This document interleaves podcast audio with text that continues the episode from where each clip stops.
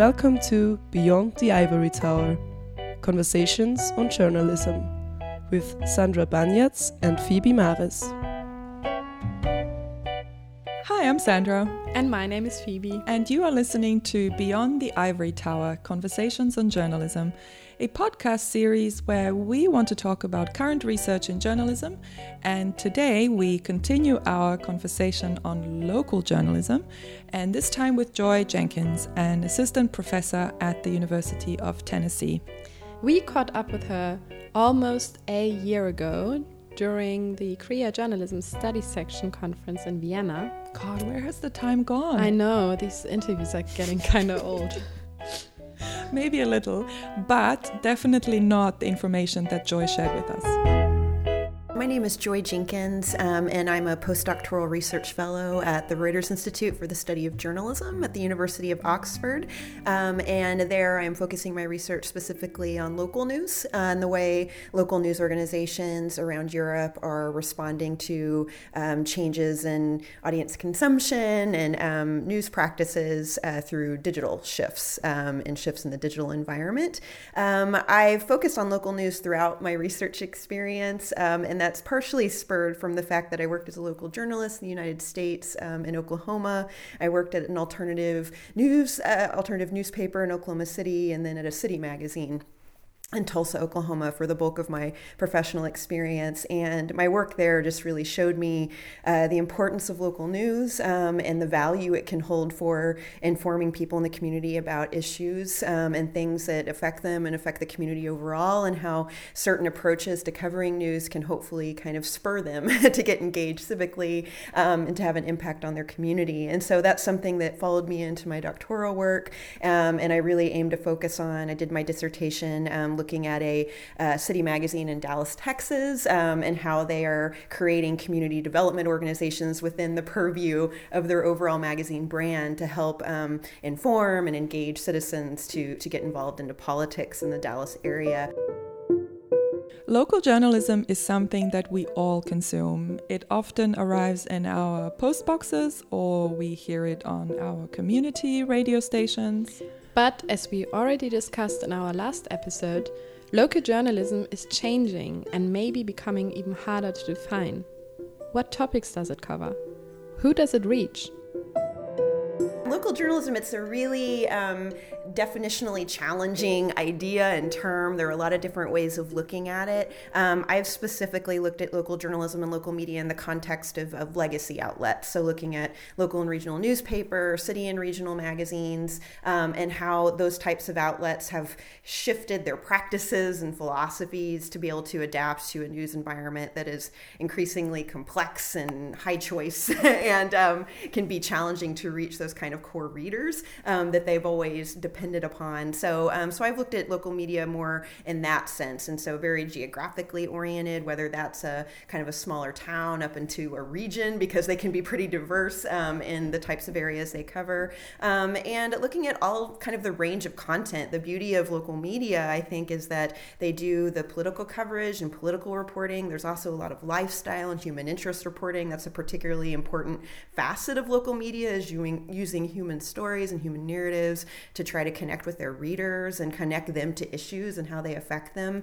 Um, and so I've tried to look kind of across all those different topics and the ways that um, local journalism brings them together in a way that's you know relevant and important and tries to kind of focus that on the readers and their needs. Um, but of course, you know those things are also changing in the digital sphere. Um, so reaching online readers who maybe are looking for different types of things, local media have had to figure out you know what type of content works in that space. Um, what do our readers want? Um, do we personalize to try to reach them? And so there's a lot of really interesting questions there about how that's changing too.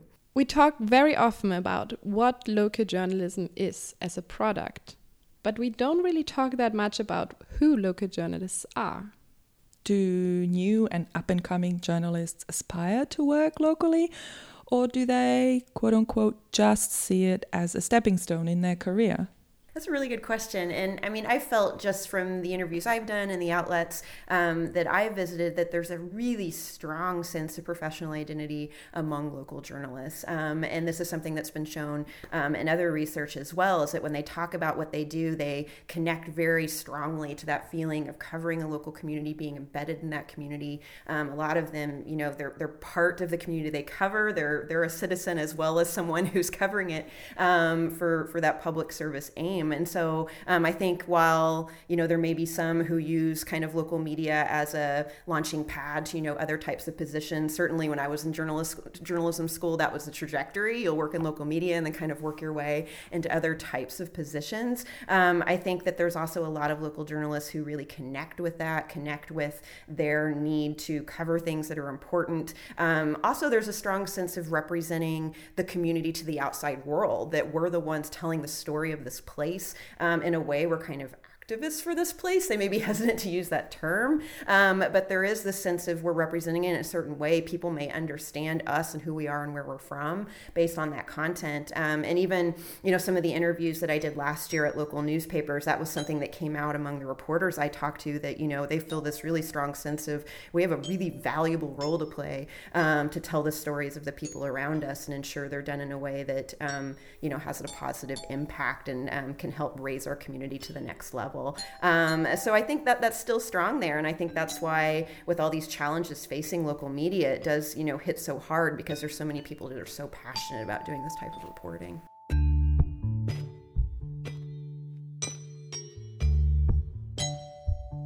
We hear a lot about technological changes and economic constraints affecting big legacy media, but we often forget that local journalism is probably most affected. With the Reuters Institute, Joy had the opportunity to investigate local journalism across European countries. And we wondered how is local journalism dealing with these challenges? And are there any country level differences? Um, you know, of course, the big challenges are the fact that the position um, of local news outlets and their environments has just shifted so drastically over the last few decades. Um, you know, there was a time where, um, like local newspapers in particular, had a you know monopoly over you know readers and advertisers and being information sources for their communities. Um, and of course, you know, the rise of mobile media and the rise of digital media and platform-oriented ways of getting information has just complicated that to a point where they're competing against against all these other information sources to try to not only to draw readers but to to draw revenues within that traditional model that they've always used of subscriptions and advertising and those types of things. And now you know facebook and, and google and these other outlets can offer that targeted kind of cheap accessible advertising um, that's really difficult for newspapers to compete with. And so you know the biggest challenge is just that economic challenge. And and even you know i've done interviews in finland and germany and the uk and france and those challenges while they um, there's there's differences, they're also pretty consistent um, across those countries, and that they talk about you know the model we had just doesn't work anymore, and so we have to figure out how to respond to that, whether it's through paywalls or membership models or creating you know popular online content that draws a lot of you know clicks and engagement. And there's not you know a clear answer for the best way forward, but I think there is a lot of interesting innovation happening and experimentation happening, and trying to figure out how to address those gaps um, whether it's you know solutions journalism in France or some collaborative models, um, which I've been looking at this year and trying to figure out how do we maximize the resources to keep doing good reporting while also addressing those um, economic challenges that we're going to continue to have to deal with. As we kind of already said, local journalism is not only your daily newspaper, but it could also be a local magazine where you get your everyday lifestyle information. So, who do publications like this try to reach? And what sort of content do they offer their audiences? Yeah, that's that's exactly right. Um, city and regional magazines, and I've only looked at them in the U.S. context, but they've historically um, they mostly proliferated proliferated in the 1960s on, um, but historically have served a pretty elite audience, so pretty affluent, highly educated, um, older generally audience of readers, um, and the idea was to kind of reach them specifically with issues and topics important to them, while also providing that avenue for more high end advertisers to also reach that reader readership. Um, and so that's that's been you know very much the case of city and regional magazines across the board. I think there is still an aim to tell stories that are interesting across audiences and to diverse audiences with topics that really affect the community as a whole.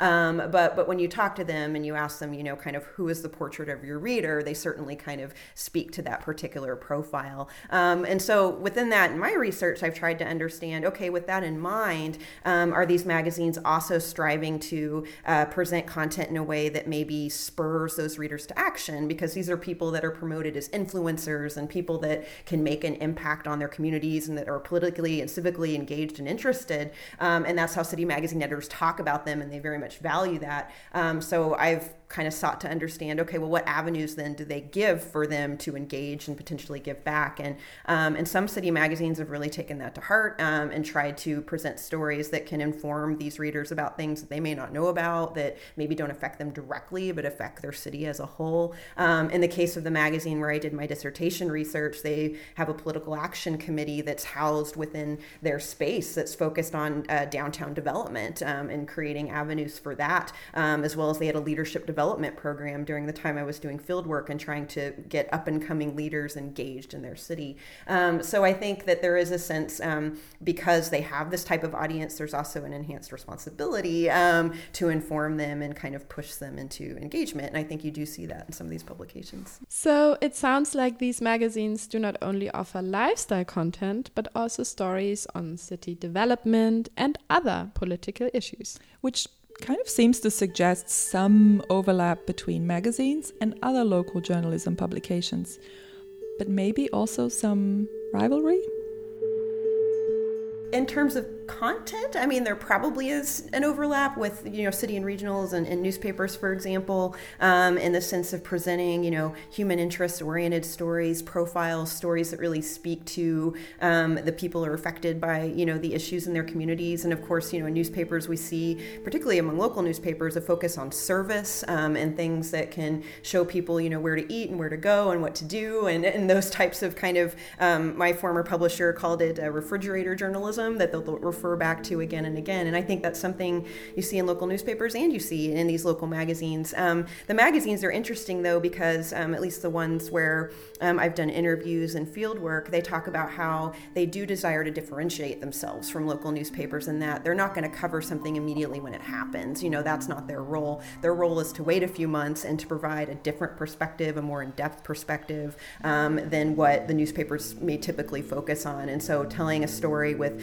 additional context and interviews and background to be able to give readers a different idea, maybe of what happened more in retrospect, you know? And so I think that, um, like the, the magazine where I did my dissertation, that was something they very much valued because they said not only do we have local readers coming to us to get more depth on these issues, we may have people um, outside our community that uh, heard about this event and want to see, well, what is the magazine's take on it? And so that kind of shaped their editorial philosophies about how they covered these things. When we think of the word local, we think of our home, a physical location. But we all know that our home doesn't stop being our home when we move away. So, how do we stay informed about what's happening over there from far away? And how does digitization change the meaning of geography? I think um, that question. I mean, it's increasingly complex, you know, because the the digital sphere has opened up uh, geographic boundaries in an unprecedented way, and so I think it changes the way um, local outlets uh, think about their audiences. They're no longer relegated to just that immediate space, um, and there's also, you know, a sense that uh, people are more transient, and there are, you know, readers who are outside but still have that interest in what's happening in their their hometowns and the places where they're from, and so so I think it does, um, at least the you know the journalists I've talked to, has forced them to kind of think differently um, about who they're reaching and why, and across what types of boundaries. And so maybe it's thinking less about um, geography as the primary news value, and maybe thinking about the the profiles of the people who might be interested. Are we trying to reach you know um, a young person who's just moved out of the city and is still interested? Or are we trying to reach somebody who's lived here for decades and is interested in a particular type of information? Um, and I've been hearing from you know some some of the editors and others I've talked to that they have this kind of um, these profiles of particular type of readers that they're keeping in mind that really do cross, you know, uh, geographic boundaries in an interesting way. And so I think, and I think that's going to continue to be the case. And so, um, so geography is this more kind of abstract concept than it used to be, and you can see that um, reflected in some of the the content strategies. I think. We have almost reached the end of this episode. And you all know what that means. Right. What does Joy think are some interesting areas to research in the future?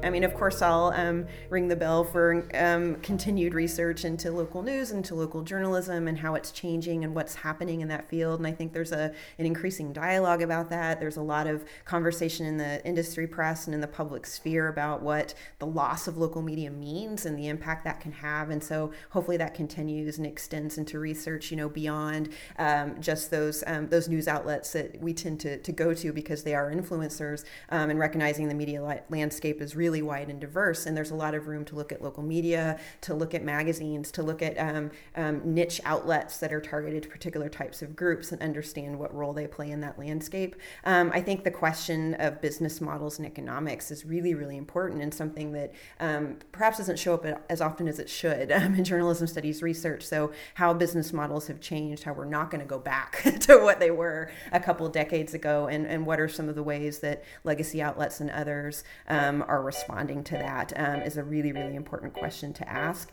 Um, yeah. so, and I think those are kind of, yeah, two key areas for looking forward.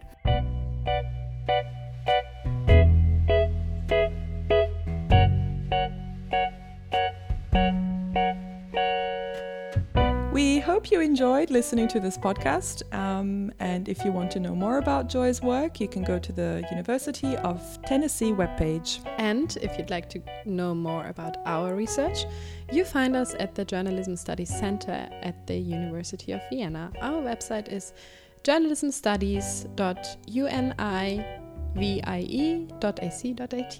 And there you can also find information on the rest of our team, Daniel Nölleke and Michael Marbacher, led by Folker Hanusch, and also our contact details if you'd like to get in touch. We hope you will be around for our next podcast, where we will talk about algorithms mm. and journalism with Arjen van Dalen from the University of Southern Denmark. The music you heard today is from Blue Dot Sessions, and also, as always, we want to thank Lisa Kiesenhofer for lending us her beautiful voice and Radio Campus for lending us their equipment. My name is Phoebe. And I'm Sandra. Until next time. Bye. Bye.